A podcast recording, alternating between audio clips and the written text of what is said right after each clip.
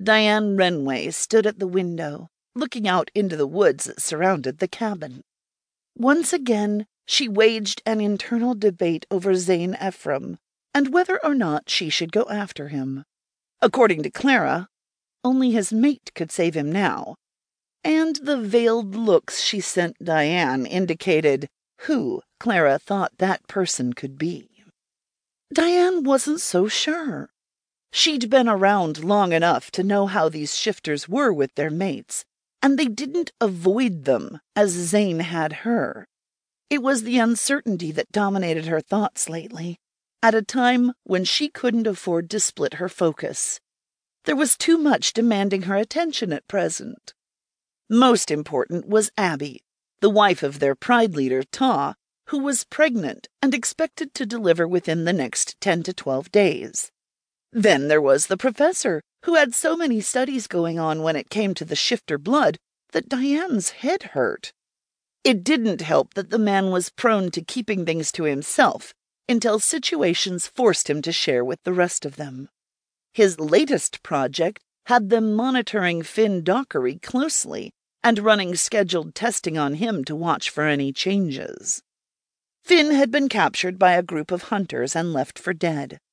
Luckily, his brother, Murphy, along with Zane, found Finn in time and got him back to them.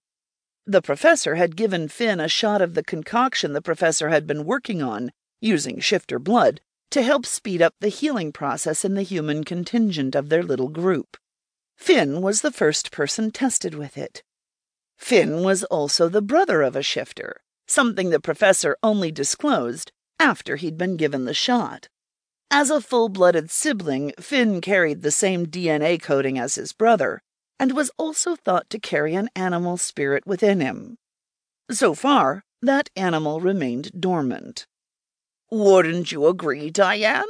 The professor asked, interrupting her train of thoughts. What? she asked, trying to focus once more on the conversation around her.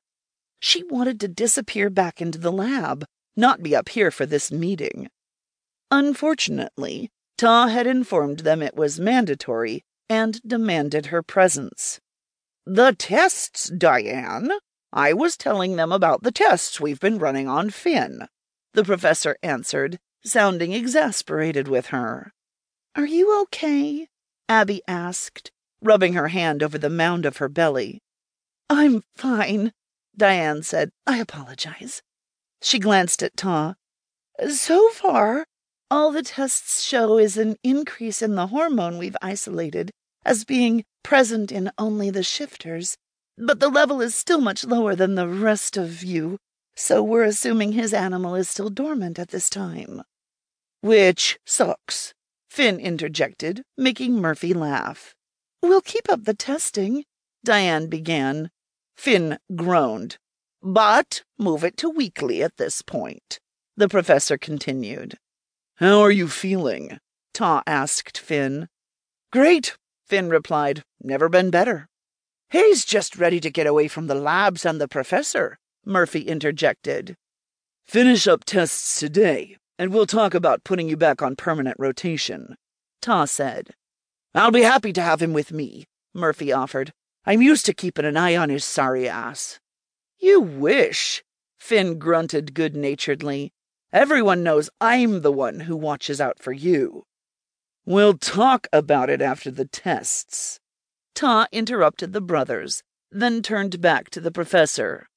What about Logan? I'm fine, Logan vowed. Diane shook her head without thinking, earning a glare from Logan. He'd made his wishes abundantly clear. He didn't want Ta worrying about him any more. What is that exchange all about? Are they keeping something from me, Diane? Ta demanded while the professor sent her a glare, too. He'd also asked her not to say anything, though his reasoning was to wait until they had more information to go on. Too late now. The feral virus hasn't dissipated like we expected, she admitted. There are still traces showing up in his blood work. What does that mean? Ta demanded,